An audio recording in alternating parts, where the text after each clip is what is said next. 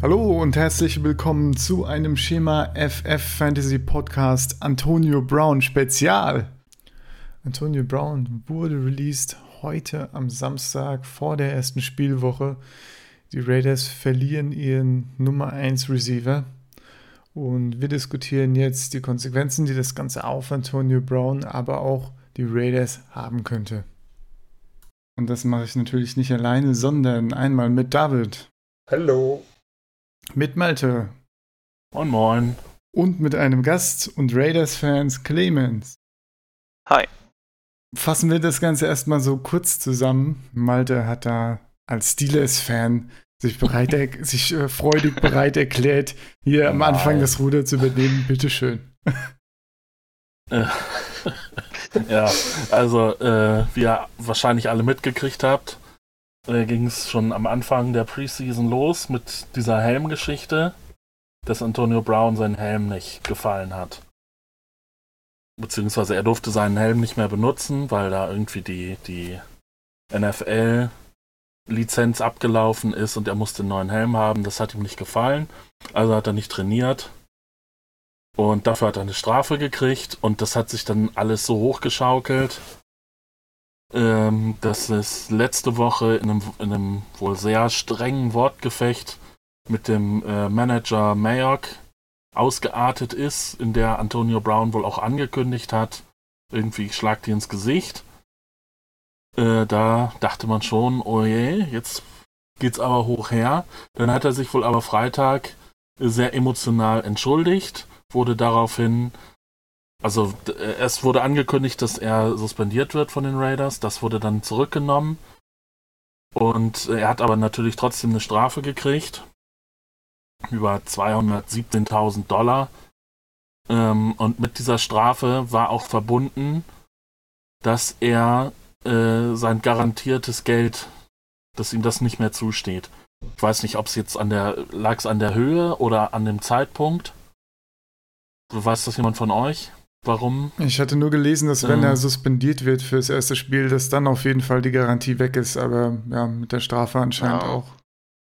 Ja, also irgendwie naja. sollte das jetzt äh, auf Woche zu Woche Gehalt umgestellt werden ohne Garantie und also da hätten die Raiders wohl laut NFL-Statuten die ja die Confirmation für gehabt, das so zu handhaben und ja entsprechend war dann das garantierte Geld weg wohl. Ja, so das hat ihm aber überhaupt nicht geschmeckt. Da hat er dann gleich bei Instagram gepostet und hat das auch an die an die Presse weiter lanciert, an, äh, von ESPN ein Reporter, äh, dass er darauf keine Lust hat, jetzt quasi auf einer oder in einem Woche zu Woche Vertrag zu spielen, weil er ja jede Woche entlassen werden kann, weil sein garantiertes Geld ja weg ist quasi. Und dann äh, möchten sie ihn doch bitte jetzt releasen. Und ja, das haben sie getan. Äh, Antonio Brown ist jetzt Free Agent und kann von jedem Team gesigned werden, was Bock auf ihn hat.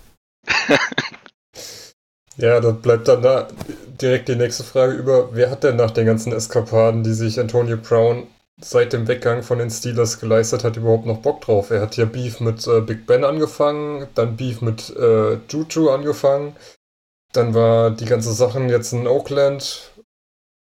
Ich weiß nicht, ob ich da als, also als Seahawks-Fan, die Sepp jetzt mal aufgeschrieben hat, die theoretisch noch das Geld hätten, ihn unter Vertrag zu nehmen, ähm, Nee, nee, kein Geld. Äh, kein Geld hätten. Aber äh, ich hätte keine Bock, keinen Bock, ihn bei mir im Team zu haben. Du weißt ja nie, wie das noch weiter eskaliert. Ja, also wahrscheinlich kommen nur sehr verzweifelte Franchises in Frage, würde ich jetzt mal behaupten. Und die Patriots, ne? So. ja, weiß ich die gar so, nicht. so einen Cheap-Shot also, versuchen, dann wird er halt nach zwei Tagen wieder released. Das ist dann für die Patriots auch ja, okay. Aber die haben auch nicht so viel ja, Cap-Space, von daher. Aber Ob AB akzeptieren könnte, dass es da einen Tom Brady gibt? Also so vom Superstar-Status? Ja. Hm. Naja, ich, also ich glaube, der ist so, sagen wir mal, verschroben, dass auch, glaube ich, da Belichick sagen würde, nee, komm, äh, das sparen wir uns lieber. Gut möglich, ja. Also so, so verzweifelt sind die Patriots ja nicht, dass sie sagen, okay, komm, scheiß drauf, vielleicht wird's ja was. Äh, sondern ich glaube, dass da nehmen sie Abstand von und sagen, nee, den Ärger brauchen wir ja nicht. Wie ist das denn für dich als Raiders-Fan, Clemens? Glaubst du, das wäre vermeidbar gewesen? Glaubst du, das hätte man noch retten können? Ja, es ist, es ist schwer zu sagen. Also ähm, offensichtlich ist EB ein schwieriger Typ. Ähm, ich denke, der, also bezüglich des Risikos war man sich klar, worauf man sich eingelassen hat. Ähm, ich meine, Dritt- und Fünftrunden-Pick sprechen ja schon irgendwie dafür. Das war ja für, ja. also ich sag mal, für den Spielerstatus, den er als NFL-Spieler hat, relativ wenig. Ne? Also zu dem Zeitpunkt haben ja auch alle die Raiders, sage ich mal, als Sieger dieses Trades gesehen. Mhm. Und ähm, ja. entsprechend ähm, denke ich, wusste man schon, worauf man sich einlässt. Ähm, also welche Probleme damit äh, kommen könnten. Aus meiner Sicht muss man das irgendwie ähm, ja, verschieden betrachten. Also ich finde, so wie John Gruden das gehandhabt hat, war das clever. Aber natürlich muss man das wahrscheinlich auch im Großen und Ganzen sehen. Ich denke mal, die haben versucht in Oakland so eine guter Cop, böser Cop Nummer mhm. zu fahren. Ne? Das, also, das, das äh, auch, ja. Ja, also dass äh, John Gruden halt der, der, der Freund ist, ne? Klar, macht ja auch Sinn, dass er dann als Trainer Ansprechpartner ist und ihn dann immer wieder so, sage ich mal, ins Boot holen kann. Auch bezüglich äh, innerhalb des Teams. Und dann natürlich, sage ich mal, Mike Mayock jetzt mit der böser Cop-Rolle, ähm, was dann letztendlich natürlich von der GM-Position her aus auch, ähm, naja, die Schwierigkeit natürlich mit sich brachte, dass er ja, eine Position hat, die AB eigentlich nicht angreifen dürfte.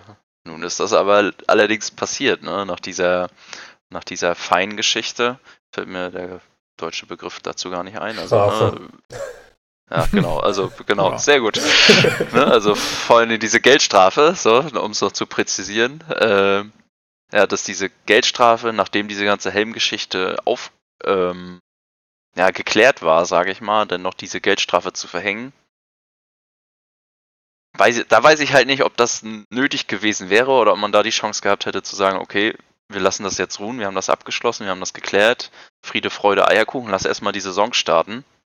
Und ähm, ja, dann wäre natürlich die Gefahr auch da gewesen, dass man dann die 30 Millionen äh, halt äh, hätte zahlen müssen.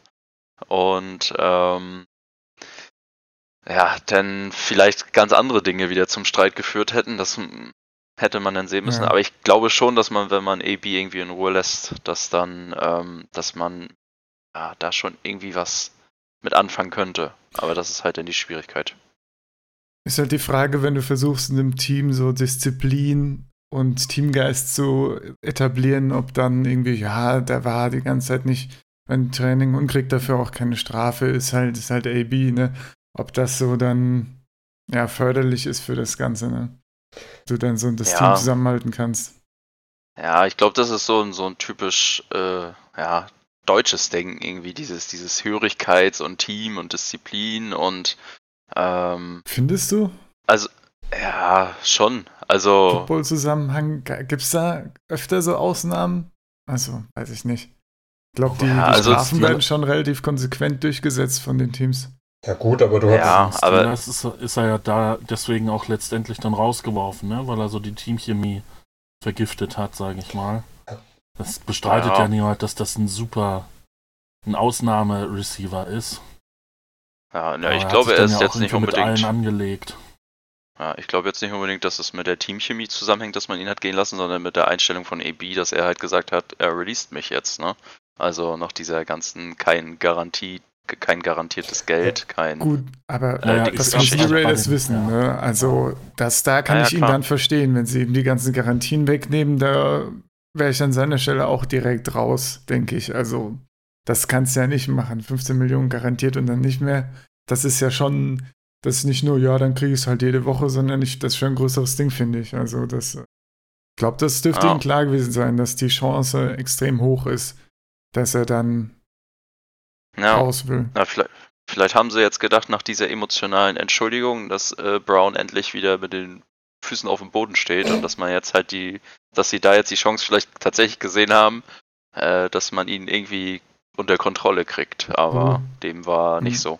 dann nochmal, vorher waren es ja irgendwie nur 30.000 oder so, die gefeind wurde.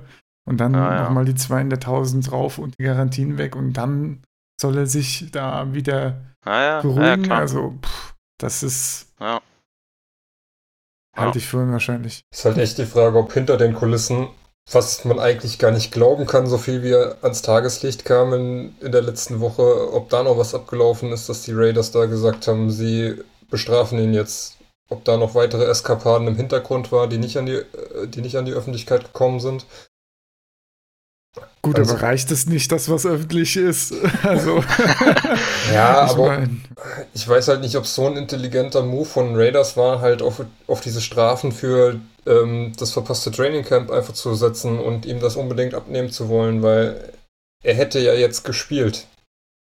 Ja, das ist so auch das, wo ich halt so ein bisschen das Problem sehe. Ich denke, es wäre halt die Chance da gewesen zu sagen, wir lassen das jetzt ruhen, diese ganze Helmgeschichte und äh, Protest äh, Geschichte und nicht beim Training erscheinen Geschichte für die zwei, drei Tage, die da gefehlt haben, zu sagen, okay, ne, akzeptieren wir und jetzt gucken wir nach vorne und dann das Ganze wieder hochzuholen, so mit diesen, mit diesen Geldstrafen, ne, auch wenn es nur, ich sag mal, für AB-Verhältnisse Peanuts waren. Ne, ja. das, das ist dann halt die Frage. Und eine andere Frage, die ich mir stelle, ist AB halt echt erst im letzten vergangenen Jahr so bescheuert geworden oder war es, war es schon bei den Steelers und die wussten das und hatten da langsam keinen Bock mehr drauf, beziehungsweise haben das Ganze besser gehandelt? Ja, man hat ja schon öfter so von aus der Organisation gehört, dass auch ähm, dass äh, AB sich nur für seine Stats interessiert und so. Man hat nie so richtig mitgekriegt, wie dramatisch das ist, aber ja. Ja, aber so komplett am Rad gedreht ist er daher halt dann auch noch nie. Ich meine. Naja, es, da kriegt ging, er auch die Targets, ne? Ja. Ich meine, es ging ja schon im Frühjahr okay. los, dass er halt. Hätte er den, ja jetzt auch gekriegt. Ja. Ja. Ging ja schon im Frühjahr los, wo er sich mit Big Ben angelegt hat. Und dann nochmal mit Juju. das ist halt einfach. Ja, das. Ja, da ging es ja richtig los dann, als er halt eben Juju so nebendran hatte, oder? Das war zumindest mein Eindruck. Aber Malte, du hast ja bestimmt mehr Insights.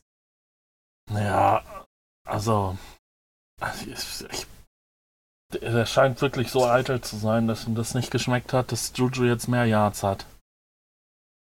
Und also ich verstehe es auch nicht. Dass er sich mit Big Ben anlegt, okay. Der ist auch, der ist eine große Nummer im Team, sag ich mal. Der hält sich auch nicht immer zurück. Der sagt auch mal seine Meinung und wenn dann, ich sag mal, so zwei Alpha-Tiere aufeinander prallen, okay, dann kann das schon mal kann das schon mal eskalieren. Aber dass er, dass er sich mit Juju so anlegt, der sich ja nun wirklich gar nichts zu Schulden hat kommen lassen, außer dass er halt mehr Yards gefangen hat. Außer dass er gut gespielt hat, ja. Ja. Freiheit. ja, das weiß ich nicht. Scheint dann wohl mit dem Ego nicht vereinbar zu sein, dass noch andere Spieler auf der Position sind, die auch gut sind. Ja. Ja. Naja, dann lass uns vielleicht mal ein bisschen über den Fantasy Impact sprechen. Äh, noch vielleicht noch zwei interessante Fakten. Die Raiders haben jetzt essentiell nichts bezahlt für ihn, dadurch, dass er jetzt gecuttet wurde. So wie die, wie die Garantien strukturiert waren. Und also wirklich 0 Dollar. Und ja, aber Brown wird da, denke ich, auch noch rechtlich ein bisschen gegen vorgehen, aber wer weiß, wer weiß, wie die, die Erfolgsaussichten sind. So, Fantasy-mäßig, ähm, ja, Tyrell Williams, Nummer 1 Receiver jetzt. Hype. Kann, wer, wer, hätte das gedacht? Wer, wer hätte das gedacht, ne? So von, gerade von Benny hier noch als, äh, so ein bisschen als Sleeper betitelt, hat den auch immer in der, keine Ahnung, 12, Runde 12 bis 14 so in den ganzen Fantasy-Drafts bekommen. Das ist natürlich jetzt ein richtiger Stil. Ähm, da frage ich mich jetzt aber, ist hinter Tyrell Williams noch jemand, äh, der interessant ist und ähm, ja, ist da jemand Gutes und jemand, der Fantasy so produzieren kann, dass man ihn starten könnte? Na gut, da ist noch JJ Nelson. Das ist halt auch die Frage. Der rückt jetzt natürlich, denke ich, als sicherer WR2 nach vorne. Wird, denke ich. Ah, wen hast du noch vor ihm? Hunter? Ja, also ich, also ich glaube in der Death Chart war Hunter Renfro vor JJ Nelson und ähm, er hat halt gut in der Preseason gespielt und ja, JJ Nelson. Ja. Ist halt nicht mehr der Jüngste. Wird sich zeigen. Also, ja gut, ist 27 eigentlich. Ich, äh, glaub, ja, alles Spieler, die man so wirklich überhaupt gar nicht auf dem Zettel hatte. Ja, ja eben. Terrell Williams ein bisschen vielleicht, aber. Ist die, ist die Frage, ob das daran lag, dass AB so viele Targets bekommen hätte oder dass die Raider Offense einfach nicht mehr hergibt, ne? Wird natürlich jetzt auf jeden Fall darunter leiden, dass äh, Brown nicht mit. Ich weiß nicht, äh, ich glaube immer noch hinter, hinter Tyrell Williams ist es dann wer jemanden äh, zu holen. Also ich wüsste jetzt nicht, wen ich im Redraft zum Beispiel jetzt adden sollte. Darren Waller auf jeden Fall. Ne? Genau, Tight genau, Tight End auf jeden Fall Darren Waller. Das ist klar, da, da war ja der Hype-Train so schon im Gange. Der dürfte jetzt auch dadurch nochmal ganz gut gewonnen haben.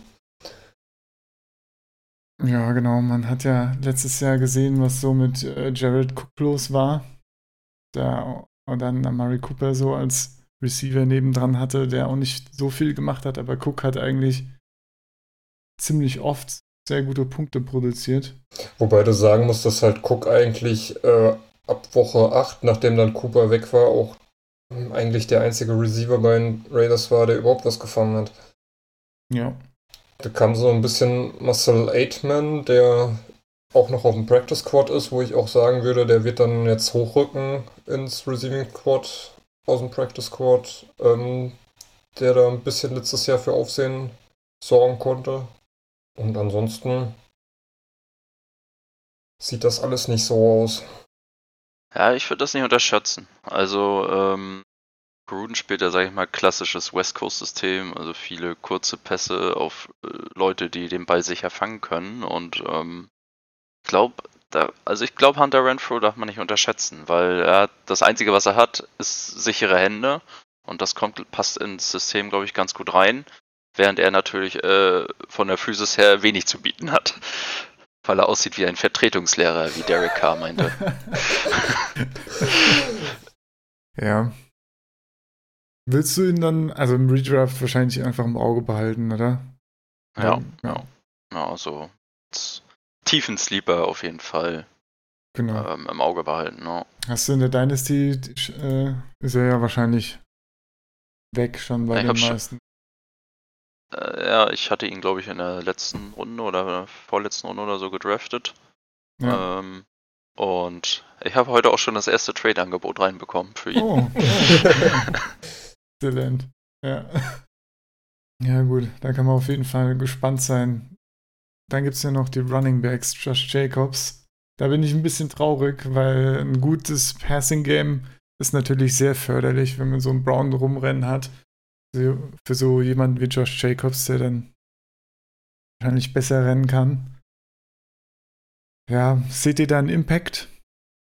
Ja, er, wird, er, wird, wahrscheinlich mehr Bälle kriegen, aber weniger Platz haben. Ne? Genau. Also, ja. Es ist eigentlich genau die gleiche Frage, ob man jetzt sagt, dass äh, Tyrone Williams dadurch gewinnt oder verliert. Ich bin eigentlich eher der Meinung, ähm, er hätte nach dem Beispiel von Juju letztes Jahr stark davon profitieren können, weil halt Brown einfach die Verteidiger bindet und er dann öfter frei steht. Und wenn er jetzt wirklich WR1 ist, dann, ähm, naja, kriegt er halt die Coverage ab. Ja, Jacobs Tja, kann ja auch gleiche... ganz gut fangen, ne? Aber ja. ja das, die gleiche Frage stellt sich ja dann auch in Pittsburgh, ne? Also jetzt, wo Juju WR1 ist. Wie sieht es für ihn diese Saison aus? Ja, genau. Ja, also, das wird so ein bisschen, bisschen die Saison der Wahrheit, ne? Ist er wirklich ja. so gut oder war er nur so gut, weil er so viel Platz hatte? Muss da ganz schöne Fußstapfen treten. Ja, auf jeden Fall. Aber er ist ein guter Typ das Einzige, was AB hinterlässt. Fußstapfen. Kalte Fußstapfen, ja. Äh. ja. Gut, ähm, ja. Wir, genau, über die Teams hatten, hatten wir ja schon kurz angerissen. Äh, schwierig mal in den Cap Space gucken. Es gibt schon einige Teams, die ja äh, jemanden gebrauchen können. Aber bei den 49ers zum Beispiel hatte ich auch gehört, als ähm, äh, gab es die Aussage, dass als die 49ers gehört haben, dass AB an manchen Tagen einfach keine Lust hat zu blocken, dass es ihnen schon gereicht hat, um zu sagen, nee, wir draften uns lieber unsere Receiver.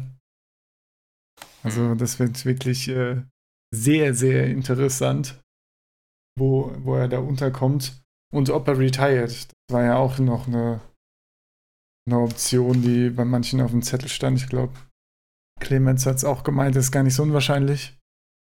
Also ist wahrscheinlich so ein, ähm, ja, also, also zwei Faktoren. Erst einmal der Faktor, dass Teams wahrscheinlich wenig bereit sind, das Risiko zu gehen und dann andererseits äh, die Bereitschaft von AB vielleicht weniger garantiertes Geld zu nehmen, weil die Teams eben dieses Risiko in ihm sehen.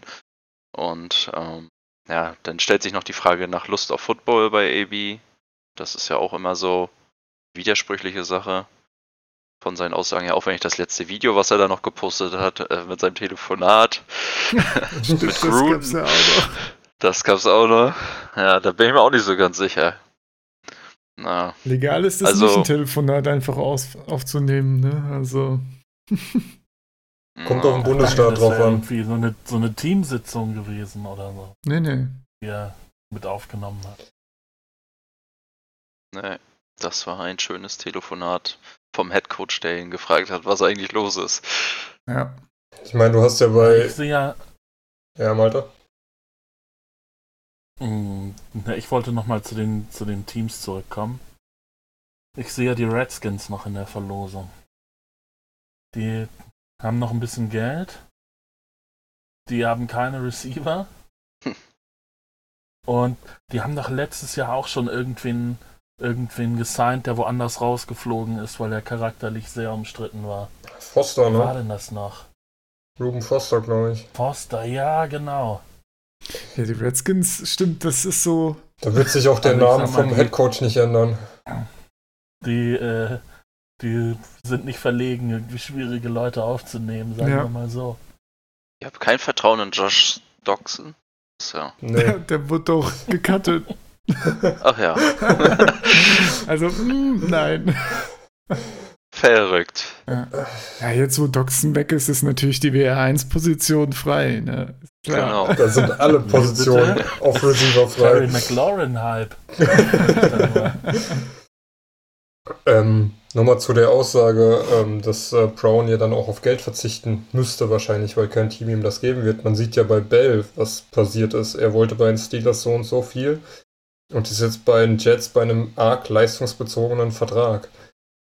Und ja, ich glaube auch nicht, dass AB das ähm, nehmen würde. Und deswegen glaube ich auch, Retirement ist eigentlich so mit eins der äh, mit die wahrscheinlichste Option eigentlich.